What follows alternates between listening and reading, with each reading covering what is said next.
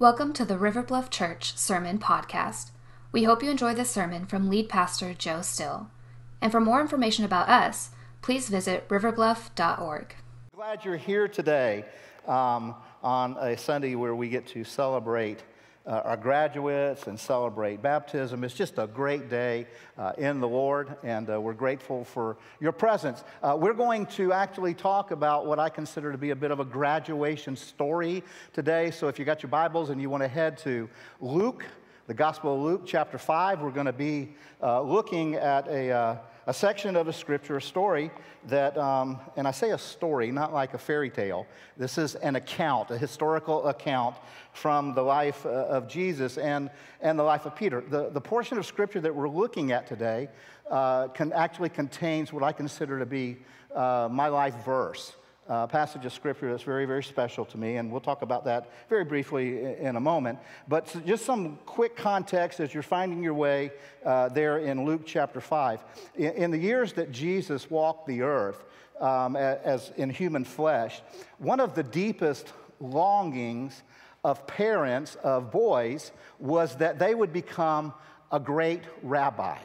That was the vocation, you know, like, you know, a lot of parents want their kids to be a doctor, a lawyer, engineer, something like that. Um, everybody wanted their, their, their sons to grow up to be, you know, great rabbis. And so all Hebrew boys went to Hebrew school to study the Old Testament when they were very, very little, and they kind of moved up uh, in the ranks. And uh, the brightest, the best of the best, the brightest of the brightest, they would go on to eventually be invited by another rabbi to come and be his disciple. And that was kind of how the rabbinical system worked. So, what that should tell you is if you find a young adult male who is not a rabbi, what that means is he flunked out of rabbi school. He wasn't the best of the best, brightest of the brightest, meant that they really kind of couldn't cut it there. And most of them who didn't make it, they would go back home and they would um, kind of learn their father's trade, and they would basically, that would be the way that they lived their lives out. That would be what they became. Now, uh, particular to the backstory of what we look at here in a moment in Luke 5, uh, it involves a young man named a- Andrew, although his name's not mentioned in the text. More than likely, he was actually there in the story. But Andrew had become a disciple of John the Baptist. You can go read about this in John chapter 1 later on today if you want to. Andrew had become a disciple of John the Baptist, and one day, when John the Baptist had been teaching and baptizing in the River Jordan, uh, he points out because Jesus walked by, and John said, says, There is the Lamb of God who will take away the sins of the world. Well, that got Andrew's attention, and he said, I'm going to go check this dude out. So that day, Andrew starts following Jesus around that day. Jesus invites Andrew to spend the day with him, and he does. Well, at the end of the day, he goes home. He finds his brother, known as Simon. We also know him as Peter. And, and he, takes, uh, he, he tells him, I found the Messiah. So the next day, he brings Peter to Jesus. And in that meeting, uh, Jesus renames Pete, uh, Simon. He tells him, I'm going to call you Peter because I see something in you, dude. So, anyway, that kind of moves on, and then um, Jesus is driven into the wilderness, the Bible tells us uh, in, in Luke chapter 4. He's driven out into the wilderness by the Holy Spirit to be tempted by, by Satan. Um, and after that is over, he goes back to his hometown of Nazareth where he's not welcome. And so Jesus leaves Nazareth and heads down to Capernaum, which is Andrew and Peter's hometown, and he sets up his ministry there. And when he gets into Capernaum, he starts uh, attending synagogue, he does some healings. He eventually ends up one night in one evening in Peter's home where his mother in law is very, very sick, running a very high fever, and he heals her, miraculously heals her. And she gets up, she is so, she's so righteously, incredibly healed that she gets up and starts making dinner you know, that's, that's just crazy healed, okay? So, anyway, that's what she goes about doing. And so, this is the story. Jesus begins setting up his ministry uh, there in, in this town uh, of Capernaum. And all of that brings us to where we're at today, Luke chapter 5, starting in verse 1. One day, as Jesus was standing by the lake of Gennesaret, this is also another name for the Sea of Galilee with the people crowding around him and listening to the word of God.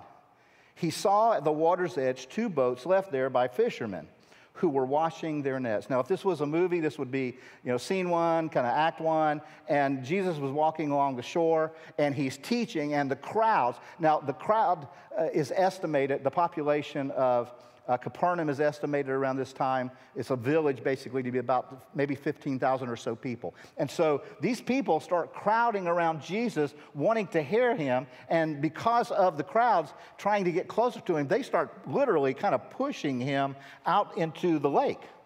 And so Jesus sees these boats and he, he, he sees this crowd pressing in on him, and he's not ready to walk on water yet. He will do that later, but this isn't the moment when he does that. And so you just kind of get this picture of, of, of what's taking place.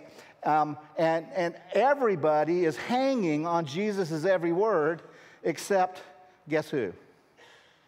Peter. Peter is not doing that. Peter begins, now, now this story Peter's going to be a major actor in this story. Matter of fact, this part of the story is so much about Jesus' relationship with Peter. But Peter begins this journey disinterested. He's not really interested in what's happening. He's not, you know, really caring about what Jesus is saying. He's interested in what he's doing. He, he's got a task in front of him, and like so many of us men, when we get a task in front of us, it's hard for us to think about anything else going around. Peter's unwilling to say, This can wait. I need to hear from Jesus. So, time out for a second. Let me, let me mess around in your life for a moment. Okay? Let me, let me just do that. Um, my guess is there may be somebody here today, maybe a little like Peter, who, um, you know, at, at, at, at this moment, maybe you're, maybe you're distracted by something going on in your life. Or maybe, maybe you showed up today because somebody you loved and were friends with, or a family member was being recognized in graduation, but you're not really interested in the things of Jesus, but, but you're here. Well, if that's you, let me say something to you. Beware.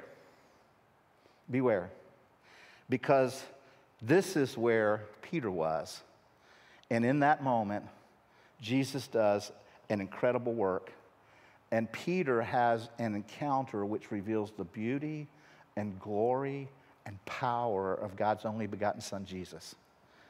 And his life begins to change dramatically in his disinterested and distracted state. See, Peter, Peter just wants a normal life, man. He wants to go to work, he's got a family, he wants to come home. He's got kind of this solid plan. And Jesus is about to mess it all up in a good way but, but, but mess it up. See, Peter's not interested in what Jesus is saying, but here's one of the really wonderful things about Jesus Jesus will not be ignored. He just won't. He's not, he's not going to be ignored. Look at verse 3. He, that is Jesus, got into one of the boats, the one belonging to Simon. He didn't ask if he could get in the boat, he just got in the boat. Now, he does ask, look what he asks now. He asked him to put out a little from the shore then he sat down and he taught the people from the boat. Jesus comes along and he just kind of commandeers Peter's boat and commandeers Peter. Now, Jesus could have just gone and sat in the boat and taught from there. That would have given him enough separation from the people. You know, uh, he, he could have handled the crowd that way.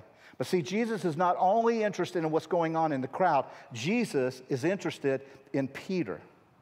And without knowing it, Jesus is about to give Peter four great tests.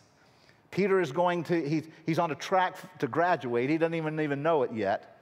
But Jesus is going to give Peter four great tests. And the first test, all of the tests, have to do with whether or not Peter can be the kind of person who can both be a follower and a leader. And the tests that we're going to look at today are, are, are tests that are very practical. You could use them in the marketplace. Uh, if you're someone who have people, you know, that you employ, you can use these tests and employ them to give them to folks in a work environment. Um, in fact, they, they also can serve as a model for all of us uh, for ways that we can make a greater impact if we can work out these tests for ourselves. But see, Peter has this plan, he's got this process, he's, you know, he's got his own thing going on, but now Jesus has stepped in. And Jesus is uh, administering the very first test to Peter. And this is the first test Are you prone to action? It's the are you prone to action test. See, Jesus tests Peter to see if he will act at his request Will he take his skills? Will he take his possessions? And will he use them for something bigger than himself? Back in 1986, some of you may remember this. Um, the Sea of Galilee uh, had dropped in its depth and height um, because of a severe drought in the land. And during that time, some fishermen came upon a wreck of a, of a boat. It was sticking out of the mud. And scientists came, they excavated it, uh, they carbon dated it, and found that it was uh, dated to the first century. And so this became known as the Jesus boat. Can you bring that first slide up? This is, this is the hull of that boat that's in a museum in, um, around Capernaum. And uh, th- this, not because, it got, it got named the Jesus boat, not because people thought this was the boat Jesus sat in. Or Jesus, this is the boat Jesus, you know, uh, walked on the water past and Peter got out of. Nobody's thinking that. They're just saying this is a first century boat. This is the kind of boat that Jesus would have been in and, and the kind of boat that Peter would have had. Here's a, a model of it, kind of an actual scale model of what it would have actually looked like in, in that day. This was just a common fishing boat. This one was about 27 foot long, about seven and a half foot wide. And uh, this is what Jesus stepped into and began teaching from. And remember, people were, were clamoring to, to get closer to Jesus, they were hanging on his every word, maybe except for Peter. And Peter responded. Now, I can't tell you why Peter responded, but I'm going to tell you that I don't believe, based on the context of the story, that Peter was kind of eagerly responding. I think Peter might have been begrudgingly responding, probably thinking something like, well, he did heal my mother in law after all. Maybe I just, you know, go, go along with it. So, anyway, Peter does. So, Peter passes the first test. Will he act? And or is he prone to action? But I, I, I wonder have you ever been asked to do something and you agreed to do it, but you grumbled under your breath? I have to, you know, I have to confess that I've done that before. And so I just wonder, you know, if, if, Peter was grumbling a little bit, saying, Come on, man, I worked all night. You know this. You know, we've been out fishing. I just, I just want to get home. I just want to get some sleep. Here's the other thing the scripture does not tell us how long Jesus taught in Peter's boat. We, we don't know how long he taught. You know, my opinion, and, and um, I know Garrett Walker agrees with us, all great teachers talk a really long time. You know, so you brought your lunch today, right? No, I'm kidding, kidding, kidding. Don't worry, don't worry. But anyway, we have this, this moment it, it, when Peter's in the boat and he's in the boat with Jesus, so he's kind of seated there with Jesus. And who's everybody looking at? Jesus. And then at some point, they probably glance over and see, who's this dude? They're looking at Peter, looking at Jesus, looking at Peter. And I wonder, wonder if Peter started to nod off while Jesus was teaching. You know? He, he'd had no sleep. And we already know, if you know the story of Peter, we know later on he falls asleep in the Garden of Gethsemane when Jesus has said, Would you stay awake and pray, please? And he can't, you know? And he, so he's, he's, he's had no sleep. He's been fishing all night. And I think he's fighting to keep his, his eyes open, you know? Um, do y'all remember back in the days when churches had big chairs? You know, and the associate, like the worship leader, was sitting in one of the big chairs, and the associate pastor would sit in one of the big chairs, and the, whoever was talking that day would talk. On, on YouTube, there are videos of some of those people falling asleep, you know, doing the, the, the, the neck break knot, you know, kind of thing. I just wonder, was that, you know, was that, was that Peter? Maybe. But I think at some point, something that Jesus said grabbed him. He might have been fighting sleep. He might have been wishing, you know, I wish I'd have brought some coffee. But he, he hears Jesus teach. The Bible says Jesus was teaching the Word of God. We don't know, but I wonder maybe if this was one of those moments when Jesus taught on, You're the light of the world, like Ty was telling us about. And wonder if Peter thought for a moment that, could that be true for me? Could, could I be that kind of person? I, I'd like to be. Or maybe, maybe Jesus was saying, You've heard it said, don't murder, but I tell you not to be angry. Well, we know that Peter could get angry quickly. He could just jump off the, the, the deep end of stuff. I mean, he, he, he got kind of angry one night. He cut a guy's ear off, you know, just in, in a moment. And I wonder, you know, what did he think about that? Maybe he's thinking, I got to deal with my own anger issues. Or maybe Jesus is saying, let your yes be yes and your no be no. And we know that on at least one occasion, Peter struggled with the truth because three times in one night he lied about even knowing Jesus. And so I wonder if, if maybe Peter's thinking about some of the lies maybe that he had told. Maybe Jesus said, you know, don't worry, think about the birds of the air, God takes care of them. And maybe, maybe Peter hears this talk and there's this probably strange mix of combination of longing and hope for what he might could become, while at the same time dealing with the guilt and shame uh, about how far away from that reality he, he is. But suddenly, verse 4 tells us that Jesus gets done teaching. And I don't know whether, you know, Peter might have been lost in something, but Jesus in verse 4 says that when he's finished speaking, he said to Simon, Put out into deep water and let down your nets for a catch. And friends, this is the second test that Jesus is kind of secretly administering, and it's the will you take direction test. And I imagine these words probably snapped Peter back. Maybe he had kind of got caught up for a moment. But now, suddenly, this itinerant rabbi who's just passing through town says, Let me teach you something about fishing. Let me teach you something about fishing. So Jesus has hijacked his boat, he commandeered Peter's life, and now he says, I don't think you're such a hot fisherman. Now, let me show you how it's done. Could you imagine, quite possibly, that Peter was getting a little frustrated with Jesus, maybe? You know, Jesus, Jesus is now asking him, he, he's saying, I want you to go out into the deep. Now, if you know anything about the, the, the, Sea of Galilee, the deep parts are out in the middle, like most lakes. And um, that lake is 13 miles long, it's eight miles wide. And Peter, who's been up all night, Jesus now says, Let's go out there in the middle. Let's leave, leave the edge. Let's get away from the shore. Now, here's the interesting thing. You could kind of imagine Peter thinking, That's not where the fish are. That's not, that's not how we do it. And we don't fish in the middle of the day. That's why we were fishing at night. You know, we're the professionals. That's why we were cleaning our nets to get ready for going fishing tonight. Now, remember, Peter is probably exhausted. He's disappointed because they didn't catch anything. He's frustrated, I think, because Jesus is telling him something that Peter thinks he knows better.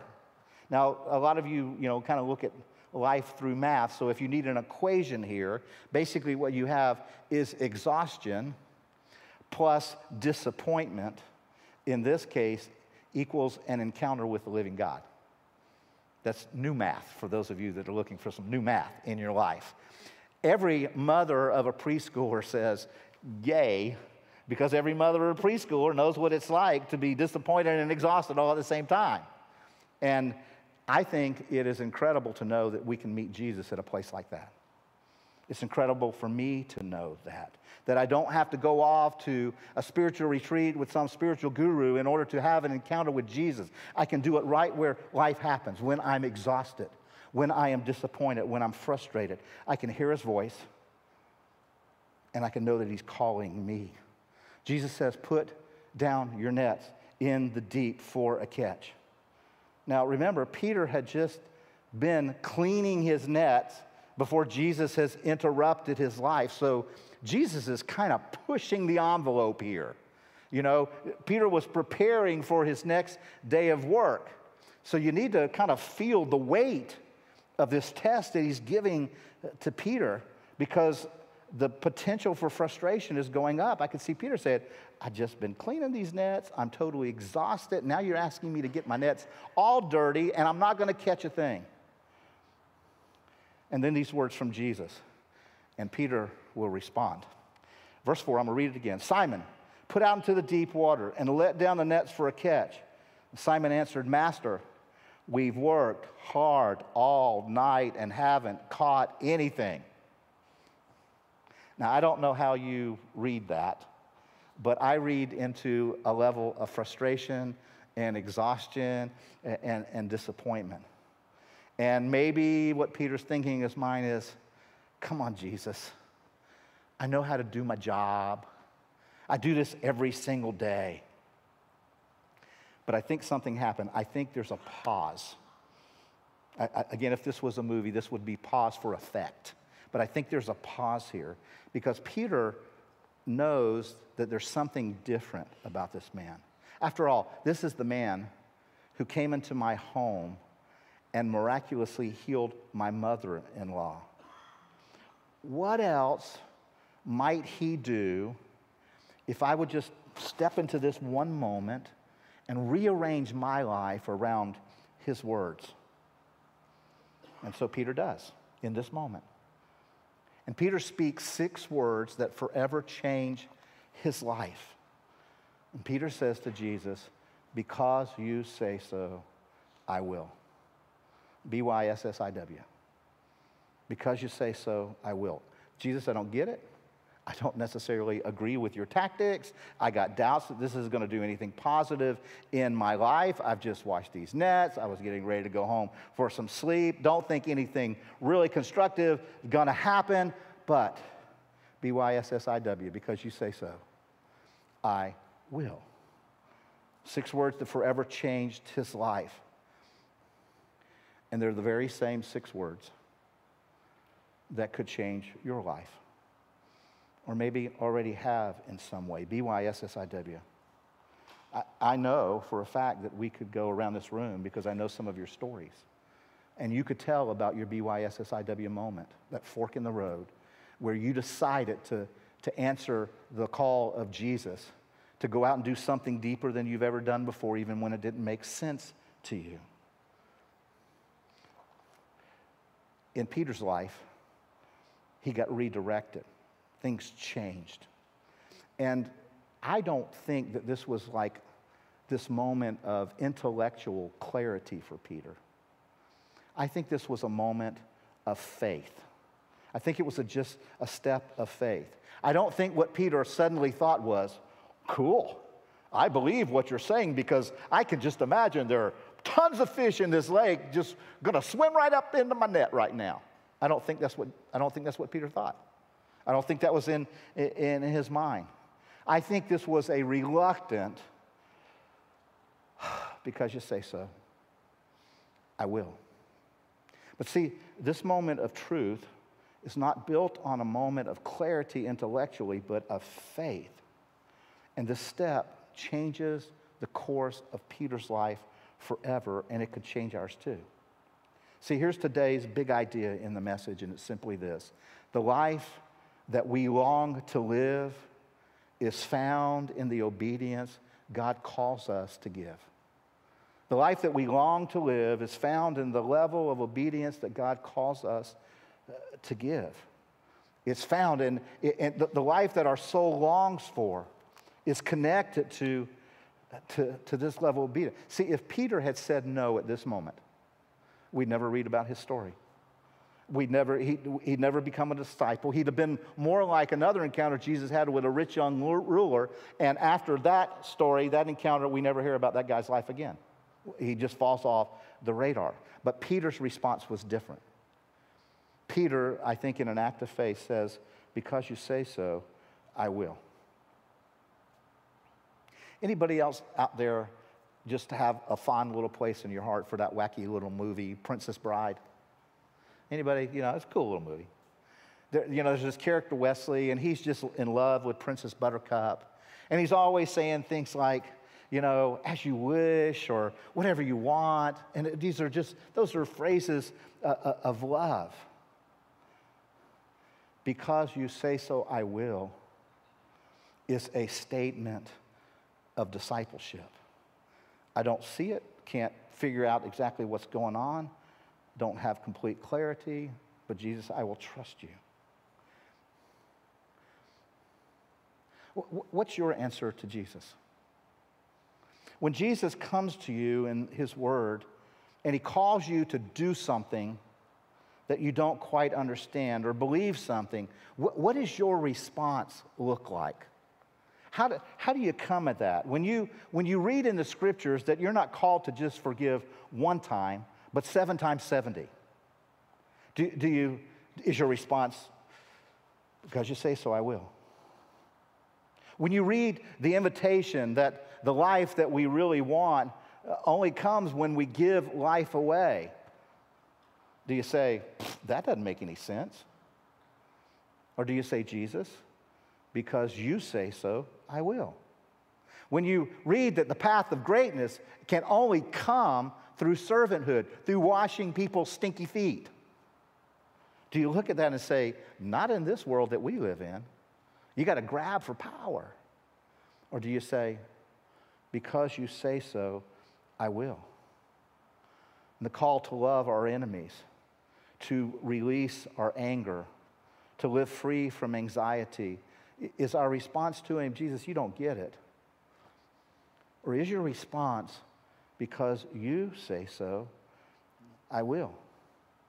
When, when something that Jesus teaches, when His Word goes against you know, popular culture, and it seems crazy in our day when we read in God's Word that we shouldn't fool ourselves that anyone who indulges in sexual sin or practices homosexuality or people who are greedy or drunkards or abusive or cheat people, that none of these will inherit the kingdom of God. What do you do with that? Do you cower to the culture? Say to Jesus, Jesus, you just don't understand the, the times we're living in, man? Or do you say, because you say so, I will. See, here's the thing. If we only hear Jesus inviting us to do the things that we think are cool or the things that we think are right, here's what that means we're not listening very well. We're not really listening to the Jesus of the Bible.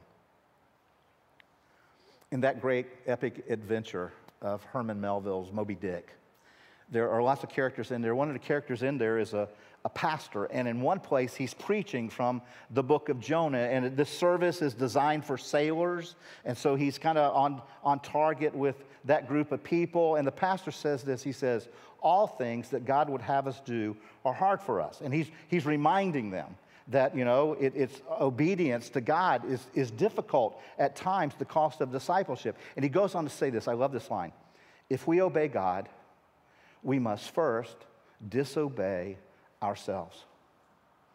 If you're going to obey God, you're going to have to first disobey yourself. You got to release ownership.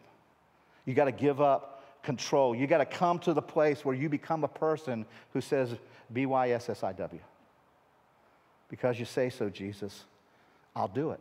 I, will follow you that way. Many of you are, are familiar with a, a passage of Scripture, Proverbs chapter 3 verses 5 and 6. It tells us, trust in the Lord with all your heart. Don't lean on your own understanding. That, that's the same way of saying BYSSIW.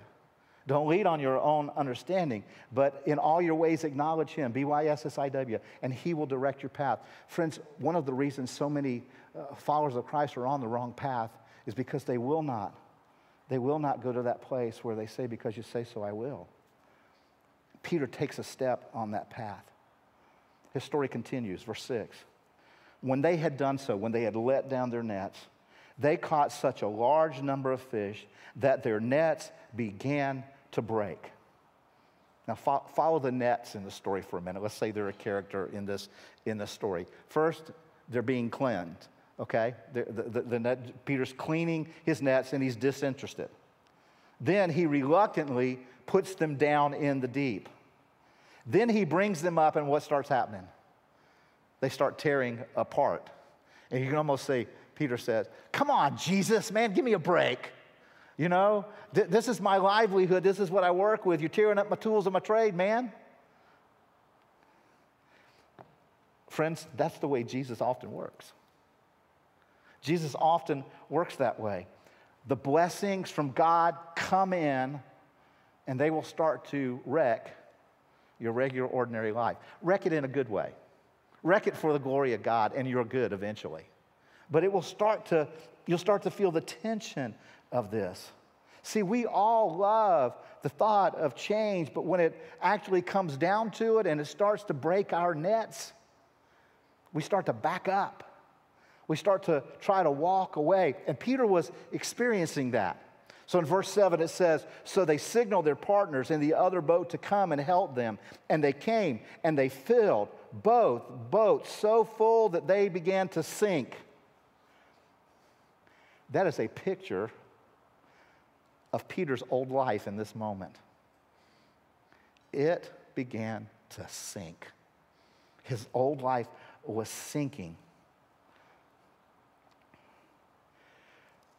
Friends, if you are if, if, if you are unwilling to do the ridiculous, you will never see the miraculous. If you're unwilling to let down nets, even when your nets, even when it doesn't make sense, even when you just spent the night cleaning them, even when you can't see the good in it, when Jesus calls, if you are, if you are not willing to do the ridiculous, you will miss out on the miraculous. I was thinking as I was walking through this about the moment in time where we experienced the Lord calling uh, me to give up my job with the U.S. Post Office and come back into ministry full time. And I had people in my life, people in my extended family, that told me that that was ridiculous.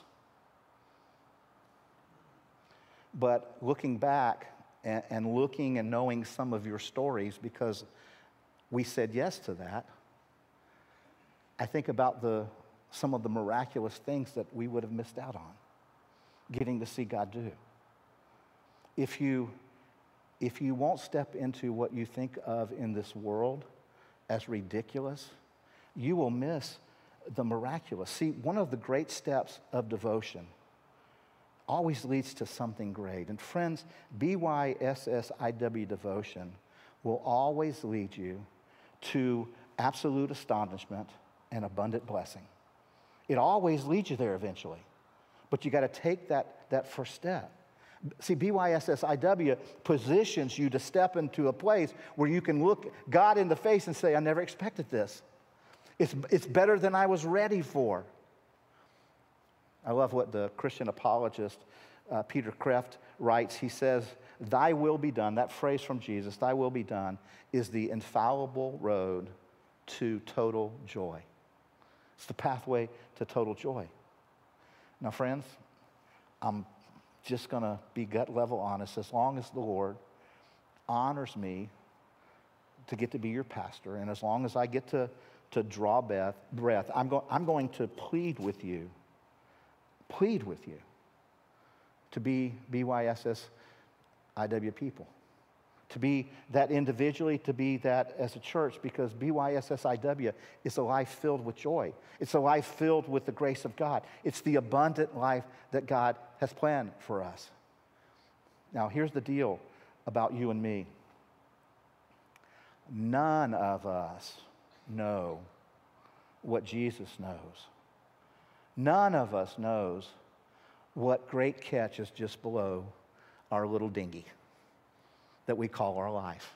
None of us see all the fish. None of us see the great catch that God has planned for us.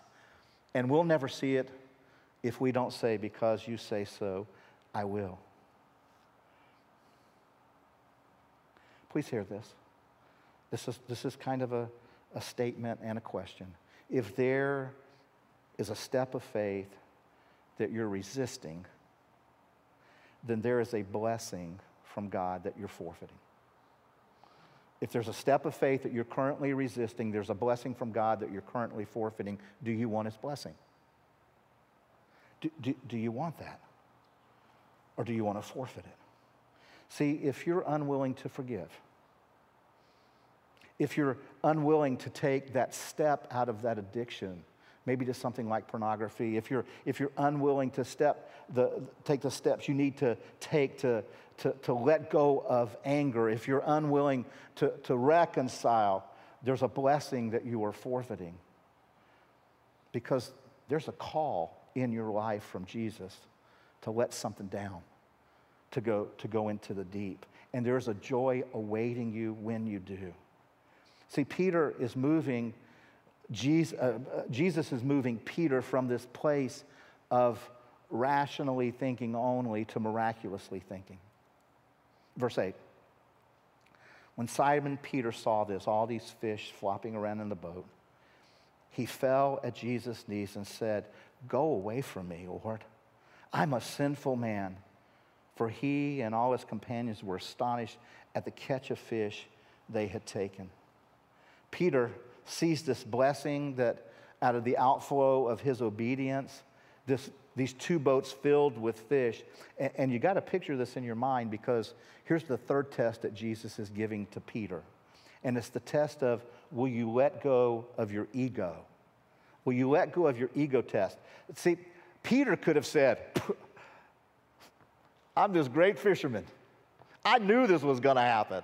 It's all about me. But Peter didn't do that. Peter let go of his ego. He let go of some other things in that moment. This is going to feel weird, I know, but I just want you to close your eyes for just a second. Just close your eyes for just a second. And I want you to kind of play this out in your head. You're in this, you're in this 27 foot long boat, seven and a half foot wide. It is filled with flapping fish trying to, trying to breathe. And Jesus looks at you in your eyes, and it's kind of a look of, I told you so. And Peter bows down. And this boat filled with flopping fish becomes an altar of praise. Open your eyes. He makes this statement in the midst of all that Jesus, go away from me.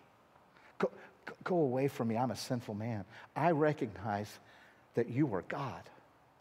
Get, get, get away from me.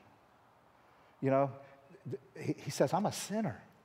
Just Bible trivia for a moment. This is the first time in the Gospel of Luke that that word sinner is used. Not the last time, but it, it's the very first time. And Peter's experiencing something, the same thing that the prophet Isaiah experienced. Some of you remember in Isaiah chapter 6 in this great vision. Isaiah comes into the throne room of God. He sees the angels flying, calling to one another, Holy, holy, holy is the Lord God Almighty. And, and Isaiah falls down and says, Woe is me, for I am lost. Some translations say, I am undone, for I'm a man of unclean lips, and I live in a people uh, of unclean lips. But my eyes have been opened, and I see the King, the Lord of hosts.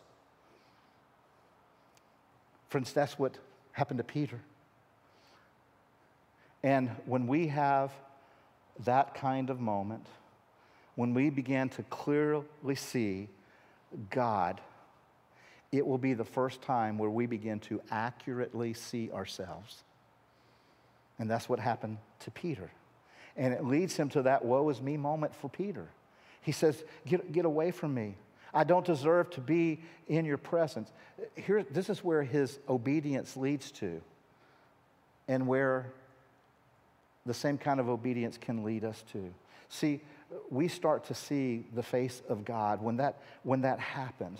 When we receive this blessing of God, we start to see his face. And here's what always happens BYSSIW devotion leads to our recognizing our unworthiness and reorienting, reorienting our worship.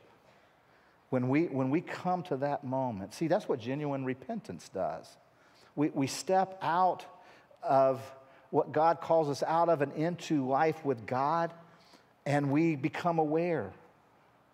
We, we, we repent. We turn away from one belief system and we turn to another way of seeing everything in the world, a, a, a new reality, who we are in Him. And, and friends, here's the deal if we never see Jesus clearly, we'll never obey him fully. It's what Jesus said in John chapter 8, verse 31 32. Jesus said there, He said, if. There's a clause there, if. If you abide in my word, then you'll truly be my disciples. Then you will know the truth and you will be set free. But you got to abide in his word, you got to obey his word to be his disciples. And then you'll know the truth. And Jesus told us that his name is truth. That's, he, he is truth. Jesus said in John 14, 6, I'm the way, the truth, and the life. Truth, truth has this name. His name is Jesus. And this absolutely changes Peter's life. He says, Go away from me, Jesus. Now, interestingly to me, maybe not to you, but interestingly to me, that was the same phrase that the, the rabbis had said to Peter earlier in his life. The rabbis had said to Peter, You didn't cut the mustard, man. You, did, you, didn't, pass, you didn't pass the test. Get, get away from us. You didn't, you didn't make it out of rabbinical school. There are people bigger and brighter and better than you. You just go back home, go fishing, Peter. Get away from us, they said to Peter. And now, Peter is saying to the ultimate rabbi, Get away from me. Get, get away from me. I, I, here's one of the things I pray that you are astounded by in this story. It's not mentioned, it just happens. Jesus doesn't. Jesus doesn't go away. Jesus, right here in the midst of this revelation of Peter realizing how sinful he is, how broken he is, Jesus doesn't leave. Friends, this is actually, this is actually a prerequisite to seeing Jesus clearly, and that is that we begin to recognize our own brokenness. It's a, pre, it's a prerequisite of drawing near to Jesus, is coming to this place where you say, Woe is me, I'm undone by my own sin. It's a prerequisite to following God. It's not a disqualifier when you recognize how broken and sinful and, and messed up you are. And Peter takes, uh, Jesus takes Peter to this moment. And, and Peter expects condemnation, but what does he get? He gets grace, he gets blessing he gets this incredible calling. See, Jesus is moving Peter from rational to miraculous, from condemnation to confessing him as Lord. Verse 10. And they talked about them being astonished, and so were James and John, the sons of Zebedee. See, Simon's declaration of because you say so, I will, will always lead to others finding Jesus that way too. It says, Simon's partners. Then Jesus said to Simon, Don't be afraid. From now on, you will catch men. So they pulled their boats up on shore. They left everything, including those nets, and they followed him. He was washing nets disinterested. He's dropping nets in a frustrated way. He's pulling them back up, not believing Jesus is breaking them. And now he's letting them go. And that's the fourth test that Jesus gives Peter will you give up to go up? Will you give up to go up with God? See, those nets are a picture of everything that symbolized Peter's life. They are his identity. He's a fisherman. They are his security. But when, when he sees Jesus, when he, when, you know, like that old song? When he turned his eyes upon Jesus and he looked full into his marvelous face, you know what happens to the things of this earth? they get dim. They just, they just get really, really, that, that song says, they get strangely dim. Just, just strangely dim. And Peter leaves it all and he follows Jesus. And it's the same for all who will follow Jesus. See, BYSSIW devotion leads us to relinquish what we think of as our rights so that we can follow his call. We'll, we'll let go of those other things so we can follow his call. It leads us to a new way of life. Some of you, maybe you'll remember, back in 2017, it was in, on some several news outlets. Um, there was a basketball game at the University of Louisville. And you know how sometimes they'll select somebody from the crowd to come out and at halftime and do like some type of shooting to win something?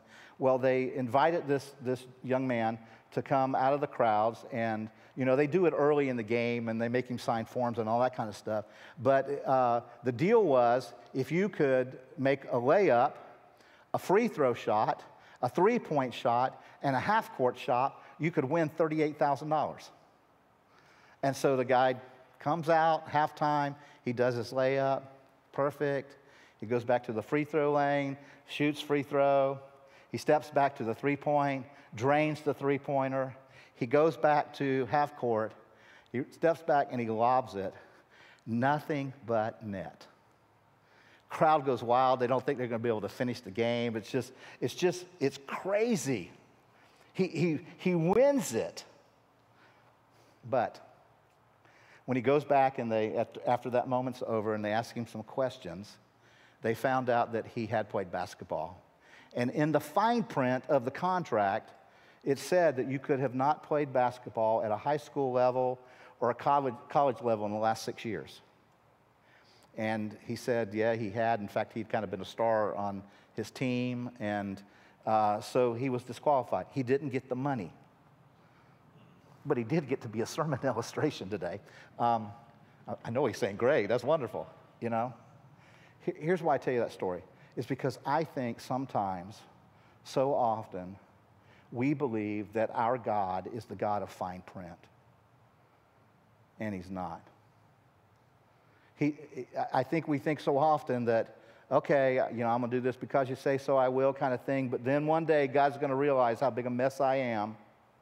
He's going to see my addictions. He's going to see my, my past. He's going to know the baggage. And he's, he, he's just going to say, if I'd have known that, I'd have never called you. That is not the God of the Bible.